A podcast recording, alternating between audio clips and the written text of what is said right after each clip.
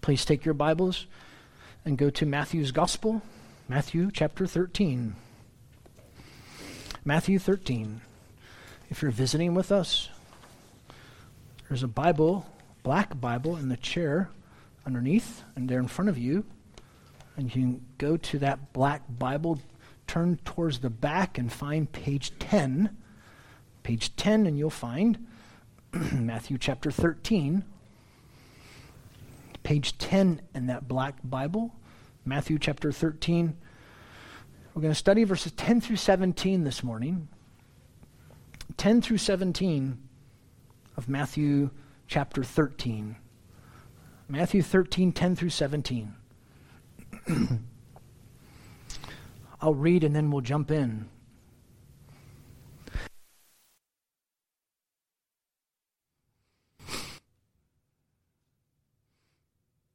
And coming to him, the disciples said, Why do you speak to them in parables? And answering them, he said, To you it has been granted to know the mysteries of the kingdom of heaven, but to them it has not been granted. For whoever has, to him shall be given, and he shall have an abundance. But whoever does not have, even what he has, shall be taken away from him. Therefore, I speak to them in parables, because while seeing they do not see, and while hearing they do not hear, nor do they understand. And in them, the prophecy of Isaiah is fulfilled, which says, You will keep on hearing, but will never understand. You will keep on seeing, but will never see.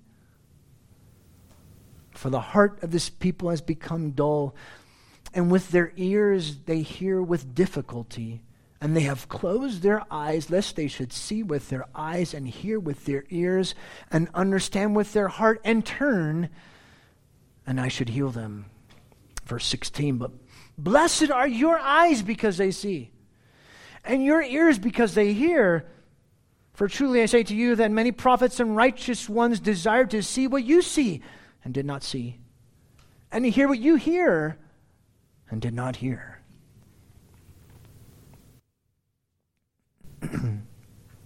Obligation. Obligation. It means or has to do has to do with doing something because the law or the rules say you do. Having to do something because the law or the rules say you do. It's doing something because it is owed to another to bind or compel someone, especially legally or morally, to be obligated or obligation is what it means. So keep that in mind as I read the title of this article. Israel blocks Omar Tlaib from entering country amid pressure from Trump. Article from Thursday. Israeli officials have decided to block U.S. Representative Rashida Tlaib from Michigan and Ilhan Omar from Minnesota, hope I'm not saying their names wrong, from entering the country as part of a planned visit, a reversal that comes amid pressure from President Trump and concerns about their support for boycotts of Israel. The move prompted a massive outcry from Democratic lawmakers in Washington, with House Speaker Nancy Pelosi calling it a, quote, sign of weakness and Omar accusing Israel of implementing, quote, Trump's Muslim ban. Omar said this, quote, It is an affront that Israeli Prime Minister Netanyahu, under pressure from President Trump, would deny entry to representatives of the U.S. government, end quote. But the Israeli government staunchly defended the decision, suggesting the lawmakers had ulterior motives with the planned trip, and the article continues on. Now, whether you agree with this or not, Israel should do this or Israel uh, should not do this, whatever. We can probably say that the reaction against Israel's decision was because Democratic lawmakers believe Israel was or is obligated. Obligated to have representatives from the U.S. enter their country. They're obligated. They, they, should, they should have to do that. That's the feeling. We do that with each other. And we think we can do the same thing to God. that He's obligated to us. We think that, don't we? I was talking to a person in Jerome some weeks back, and I told the person, I said, God's not obligated to us. And the person said, Oh, no, He is obligated to us because He created us. So, like I am with my kids, God should be obligated to me. Uh, oh, no. That's comparing God, bringing Him down to our level. It doesn't work that way. On the contrary, God is not obligated to us in any way whatsoever. Anything he does, anything he does do, is purely by his grace. And even if God wouldn't have would have destroyed the whole world and saved no one, he would still always be just, righteous, and true. He will still always be faithful, and he will still always be love. As we come to this part of Matthew's gospel, where the call from Matthew is bow down and worship Jesus, the Messiah, King of Israel. And uh, last week we saw only one in four will bow. Today we see the next part of this of that statement. It's all God's grace, not obligation. It's all God's grace, not obligation. It's all by the grace of God, not because He's obligated to us. Another way to put it faith worship is all by God's grace, not obligation. To have a faith worship response to Jesus is His grace. It's not because He's obligated to give that to us. Even though only one in four will bow down and worship Jesus, the Messiah, King of Israel, that one responds all by God's grace, not because God is obligated. The wonderful news is that God graciously grants the ability for persons to respond to the gospel message of the kingdom. It's the best news ever, MercyMe song. This is the best news ever. That God graciously grants people the ability to respond to the gospel message, to bow down and worship Jesus. And there's another part to this statement. And when God gives that ability, it will always produce the effect of true, genuine faith worship in Jesus, the Messiah, King of Israel, or put a double negative there, it will never not produce that effect. When God gives that ability, that person responds. It will never not do that. That's, that's impossible. It's impossible that it won't produce an effect. This is what Jesus is going to be talking about here.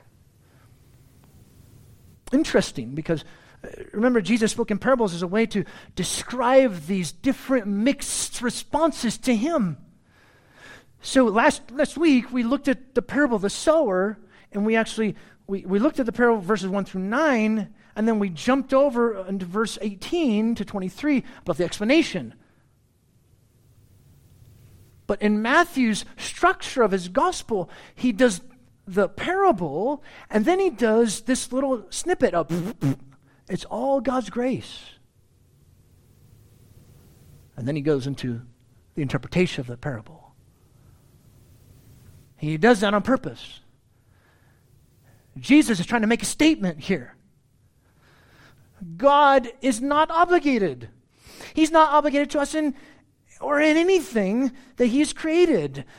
All are obligated to Him. No one can question Him as to why He does what He does he will always be just in his ways. God's not obligated to you. He's not obligated to give you anything.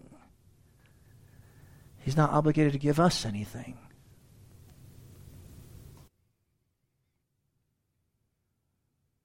Jesus walks through explaining why these people had different responses to him. And these same responses would continue to the judgment day. As we, the church, as we're preaching the gospel to people. People do not understand the gospel message not just because they can't understand it, but also because they don't want to understand it. It's both. But when God gives that ability, it will always produce that effect. They will always run into the arms of Jesus. Always. So notice how it begins, our first point. God's blessed grace, verses 10 through 12. God's blessed grace. Verse 10 coming to him, the disciples said, Why do you speak to them in parables? They, they question him. And them, meaning the crowds. Those who had not trusted Jesus, those who had not bowed down to Jesus as the Messiah, King of Israel. And answering them, he said, verse 11, To you it has been granted to know the mysteries of the kingdom of heaven, but to them it has not been granted. Friends, this is a huge statement that Jesus is making. Now, it's true that it was because of the rejection of his message by the crowds and the Pharisees, Jesus spoke to them in parables. But ultimately, Jesus is making a statement. Ultimately, it was because God chose to reveal truth to them, the disciples. It was granted to them it means God reveals himself to those whom he has chosen. John 6:44 No one can come to me unless the Father who sent me draws him and I will raise him up on the last day. It will be inevitable. It will always produce the effect. But the fact of the matter is, to the disciples, it was granted to know these mysteries. It was given to them purely by God's grace. But to the crowds, it was not granted. The fact of the matter is, to some, God grants them the ability to understand the word, which always produces. To others, He does not give that ability. So God justly withholds. Look at the verbs that Jesus uses here has been granted. These are what's called divine passives. Verse 11 has been granted, has not been granted. Verse 12 to him shall be given, shall have an abundance. Even what he says shall be taken away from him. These are passive verbs. It's action that's happening to them. God is doing the work here. He chose the disciples and gave them the gift of understanding the truth. It doesn't mean he didn't give that gift to others. But he specifies with in reference to the disciples. To understand the truth of Jesus, it's not a right, it's a privilege because God is not obligated to us in any way. Do not Americanize the Bible. Remember, Jesus was not an American patriot. You understand that, right? He was not an American patriot. He was a father patriot. Everything that a father told him, he did. It's no rights that we have to know and love Jesus, it's a privilege. We are obligated to God. They were Jesus' disciples because, because God had chosen them. People are not chosen because they believe in Christ. People believe in Christ because they're chosen. Look at John chapter 10. John 10 and John's gospel, John chapter 10. People came up and said, If you're the Christ, just tell us. And Jesus is like, Oh, I've already told you. But you do not believe. And he says, Because you're not my sheep. My sheep hear my voice and come to me, he says. The chosen believe in Jesus.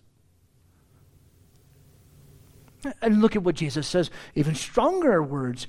For whoever has, to him shall be given. In other words, he's saying to the ones who are given this understanding of knowing the truth of the gospel, they will be given more understanding. But notice what he says as well, and they shall have an abundance. An abundance of that understanding. But then notice the negative, he says. But whoever does not have, even what he has shall be taken away from him. To those who don't have it, they will lose what little they already have. The fact of the matter is this people should bow down to Jesus, but they won't. We'll look at that later. Because Jesus brings that up later. Look, there will never be a time when a person understands the message, understands a key word, understands the message of the kingdom, and does not truly and genuinely respond to the message.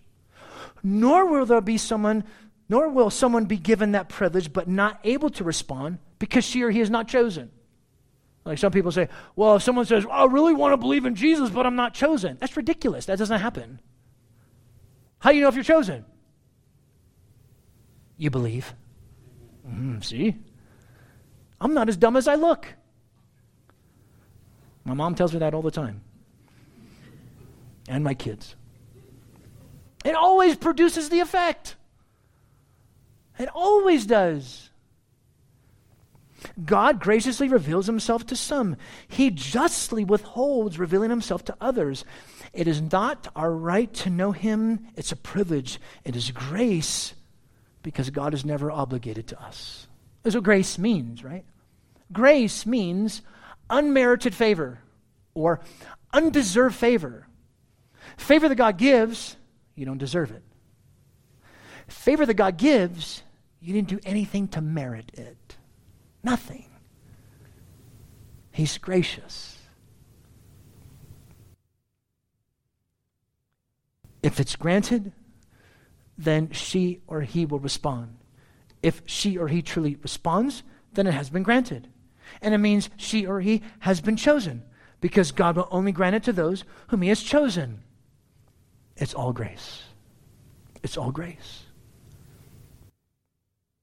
Now, someone may say, but how can they believe if they're not given the ability? How does God still find fault with them? Because they're responsible to believe the gospel. They should believe the, go- the gospel. God gives the ability, yes, but people are still culpable. They're still responsible. And then what's the first reaction? That's not what? Fair. Right? The first reaction we have is, that's not fair. But the reason why we react that way and we respond that way is because we believe God is obligated to us. Whether in big ways like salvation or small ways like getting a parking place at Walmart we think we deserve things. I should have a healthy life. I should have this and this in my life. I shouldn't have problems in my life. And the reason why we think this way, well, there's reasons. I think it has to do a lot with our American culture that's infiltrated our minds, our mindset within the church. But really, the, what the Bible tells us is that because we think God is obligated to us. That's just not so. The triune God doesn't need to give us anything. Just the fact that we are alive is His grace. Remember what we said last week? Just the fact that you're here is, is the grace of God. We need Him. Well, then the next question. Then why does he make people but keep them from knowing him? The Bible never says he keeps them from knowing him. But why does he do this? I don't know. But if we really believe the Bible and what it says about God, then we will come to grips with this truth. And we will trust that when the Bible says God is good, kind, righteous, just, and true, then it means God will always be good, kind, righteous, just, and true. Do we really believe that? When life stinks, do you really believe that?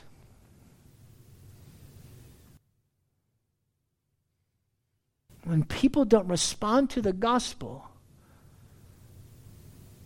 do we really believe that? Do we really believe what the Bible says about who God is? This is what it comes down to. God's grace. The grace, His blessing of grace. Notice the reasons that Jesus is going to bring up. The reason for grace first, God must move, God must act. Or you can put another way people can't believe. Look at verse 13. Therefore I speak to them in parables because while seeing they do not see, and while hearing they do not hear, nor do they understand. And in them the prophecy is fulfilled, which says, You will keep on hearing, but will never understand. You'll keep on seeing, but will never see. He quotes, Uh, reiterates first Isaiah 6, and he quotes Isaiah 6. Though they see, they really don't see. Though they hear, they really don't hear or understand. Why? Because God is the one who gives the eyes to see Jesus, the ears to see Jesus, and the will to understand Jesus, and the legs to run to Jesus. When the person says, I need Jesus to save me, and they run to his arms. And he quotes Isaiah, Isaiah chapter 6, you're familiar with that. Isaiah sees the very glory of Jesus. And at that time, Isaiah saw his own sinfulness and the sinfulness of his people. Uh, but God cleansed him. Remember, he took the, the thong and, and kind of touched his mouth. He says, your, your sins are cleansed. And then the Lord says, Who's going to go? And Isaiah says, I'll go. Are you sure you want to do that? Uh, call them to go to the people, a people to confront them with their rebellion against God.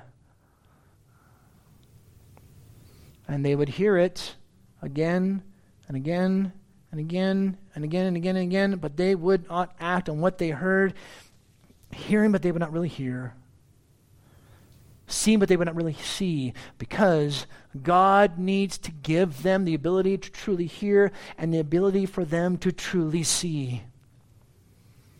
Uh, that's why Jesus brings us up in John chapter 6. No one is able to come to me unless the Father who sent me draws him. How effective will that be? I'll raise them up on the last day. Because when God gives that ability, that person will respond. Period. But God must move, God must act. That's the first reason for his grace. Or another way to put it, people can't respond. Oh, but there's another reason, friends. The reason for grace, number two humans are stubborn. Yes. There you go, Bob. Humans are stubborn. We are stubborn people. Or another way, if you want to put another phrase, people won't believe. It's not just people can't, they won't. Look at what Jesus says here in verse 15. For the heart of this people has become dull, and with their ears they hear with difficulty, and they've done what? Uh, uh, uh, uh. No, no, no, no. I'm not going to listen to you. No, no, no. You can't make me see Jesus. Should I say this? I'll say it. Somebody said to me in Jerome yesterday, he said, Why do you keep coming up here? I was being sassy. I said, To see you. He just kept walking. I was laughing now. It's kind of funny. Humans are stubborn. God spoke to them, but they did not respond. Their hearts were hardened to the truth, so they would not respond with trusting eyes and ears to turn to God so that He would heal them. Lest they should see with their eyes and hear with their ears and understand with their heart and turn, and I should heal them. Only God gives that ability. Yes, yes, yes, yes. But people are already hard hearted to truth. Put it a different way. Remember, people do not start off in a neutral position. People begin in the negative. There's a teaching called prevenient grace. God puts everyone in a neutral position. Unfortunately, prevenient grace is not in the Bible. People do not start off in a neutral position when it comes to God. Paul makes it very clear in Ephesians chapter 2 verse 1, and you were sort of dead, kind of dead. He's only mostly dead. All you Princess Bride people, okay, never mind. He's only mostly dead. No, and you were dead in your trespasses and sins. You could not respond, and you would not respond. We don't start off in a neutral position with God. We were enemies of God, antagonistic with God. Unless God opens the eyes and ears of a person, they will respond to the gospel message, just like the first three seeds reject it, the rocky soil, or the thorny soil. People's hearts are dull. They're hardened to truth. Unless you do what? Well, you green thumbs out there, or even some of you who are black thumbs, and you try every year and yet it doesn't grow, right? What do you do to the soil? You got to firm it up. No, you got to make it nice and moist, get it ready for the seed, right? People purposefully and willfully reject the truth. Hearts are hard to the truth unless the soil of their hearts is tilled. And God is the one who does the tilling. And even when there is some kind of soil, they still end up in the long run rejecting the truth. Remember the stony pasture was a little bit of soil, but the rest of it is like limestone. So it packs down, no root dies. Goes among the thorns, right? You said the thorns, they're like, ah, yeah, we want those nourishments, we want those nourishments, and it chokes the seed, dies. These parables were what Jesus used to conceal the truth, and thus they were not able to understand the gospel message of Jesus yet.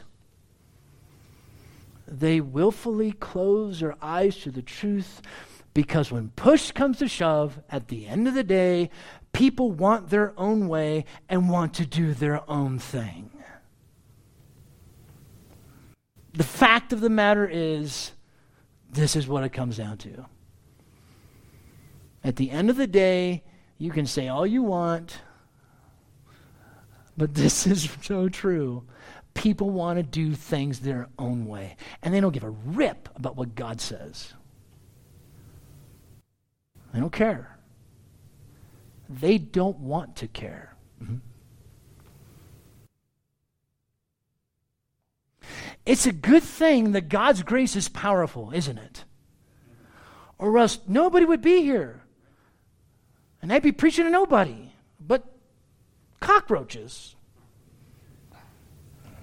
They're not interesting. They're very interesting little creatures. Anyways, So then you see, he talks about the blessing, God's grace, and you see the reason people won't believe, excuse me, people can't believe, people won't believe. Then you see this God's blessing because of his grace, verse 16 and 17. He turns to the disciples and says, But blessed are your eyes because they see, and your ears because they hear. God was gracious and kind to the disciples who were graciously given eyes to see and ears to hear the truth so as to respond in true, genuine submission to the Messiah, King of Israel. Boom. And, and, notice how strong Jesus says this. Verse 17 For truly I say to you that many prophets and righteous ones desired to see what you see and did not see, to hear what you hear and did not hear. They long to see these things. They long to hear these things. The things that you were seeing, that you're hearing. It was God's amazing grace and blessing to them. They were privileged, not because they were smarter, richer, uh, better, wiser, healthier. Not because any of those things, but because God simply granted it.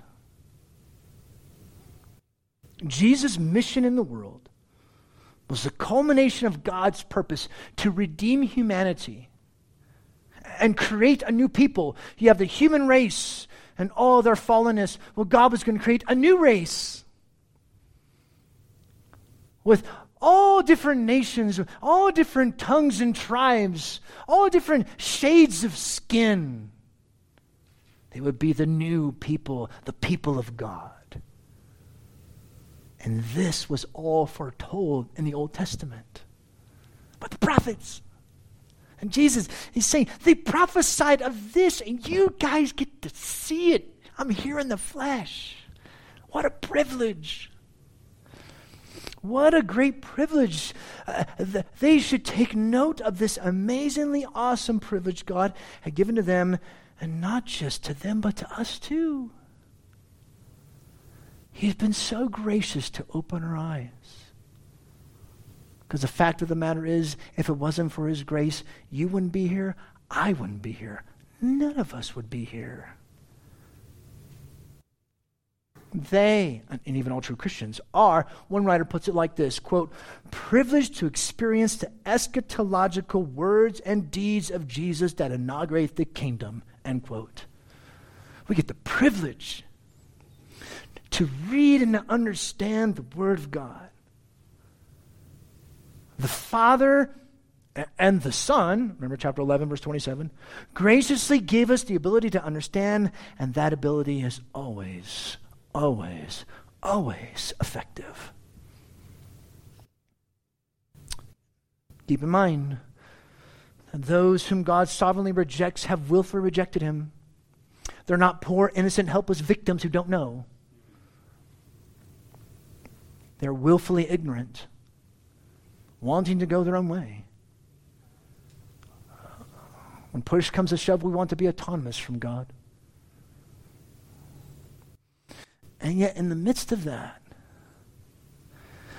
to showcase himself as a God who's merciful, kind, good, gentle, and loving, God decided to save millions of sinners and showcase you know, somebody who's got uh, uh, this, this, this case and it has all these trophies. We are the trophies of His grace. We are the trophies of His mercy, where God displays how merciful and kind He is. He displays who He is by saving millions of sinners. And He doesn't have to, He's not obligated to, but He does. And here's, here's the amazing part, too. The means by which he does this, to bring people to himself, is when other sinners speak the gospel message. The means is when we speak it.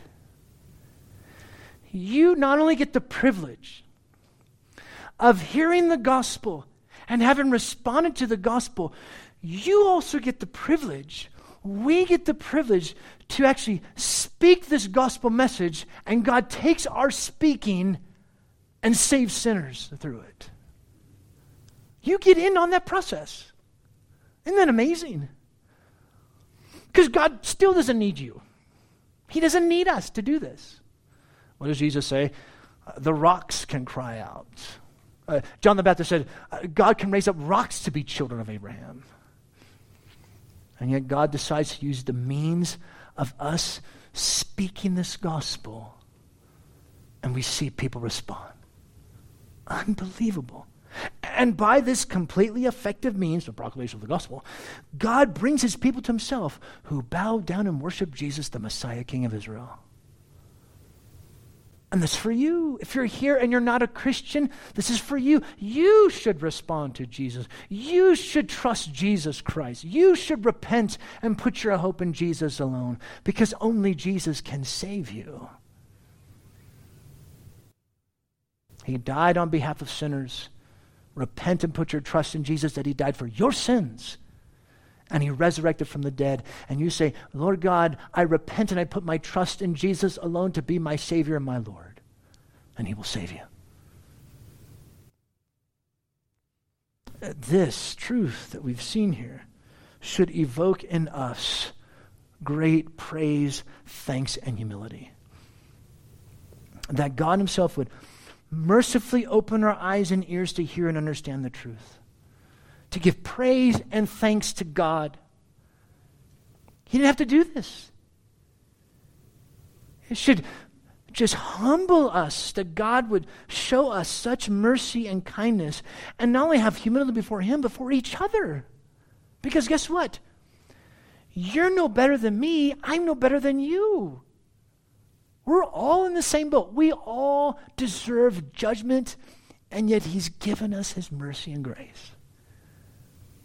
That's why we're able to respond to each other with gracious love and compassion. Why? Because God has shown us His gracious love and compassion, right? Well, that's what it should do. What else? It should give us a heart for the world. People who are dying in their sins. People who are deluded into thinking that their own way of life is good, right, and true when it actually flies in the face of God and His Word. They need us to graciously spread the gospel truth. And God uses you, me, means. We are the means, the vehicles by which he saves people. That's what, that's what this truth should do. That's how we can respond. It evokes such praise and thanks. Because the wonderful news is that God graciously grants the ability for persons to respond to the gospel message of the kingdom. And when God gives that ability, it will always produce the effect of true, genuine faith worship in Jesus, the Messiah King. It will never not produce that effect. That's how sure and certain the work of God is. Faith worship is all by God's grace, not obligation. It's all grace, no obligation. Thank you, Father, for your graciousness to us. Thank you, Father, for your compassion that you've shown to us.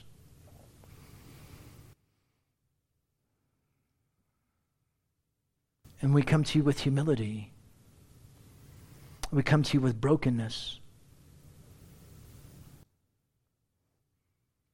And as, as we sang, Lord, why was I a guest? Why was I made to hear your voice? As we just sang.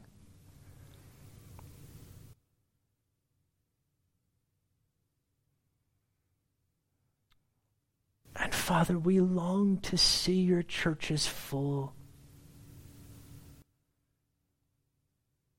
We long to see you work uh, by which you will plant more churches in Madagascar, awaken sinners in Sweden. You would plant a church in Jerome.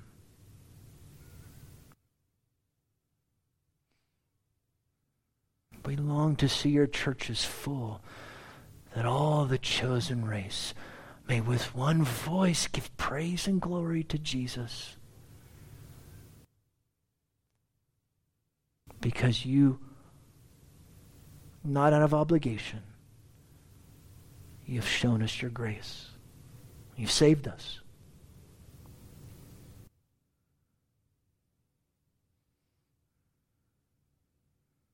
I want to encourage you to take these next few moments to allow your mind to ponder, to think, to relish in the truth of God's Word,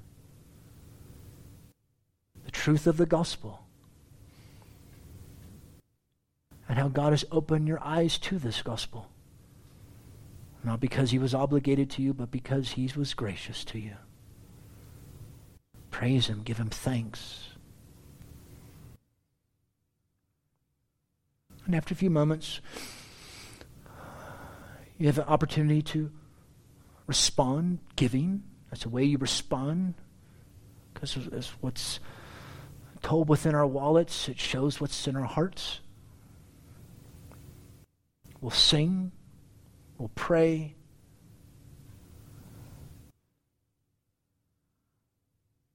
We'll minister in conversations after our service. But I want to encourage you just a few moments between you and the Lord to pray, O Christian. To ponder, follower of Jesus to give thanks, member of Cottonwood Bible, for the mercy that God has shown to you, for the grace that He's granted to you.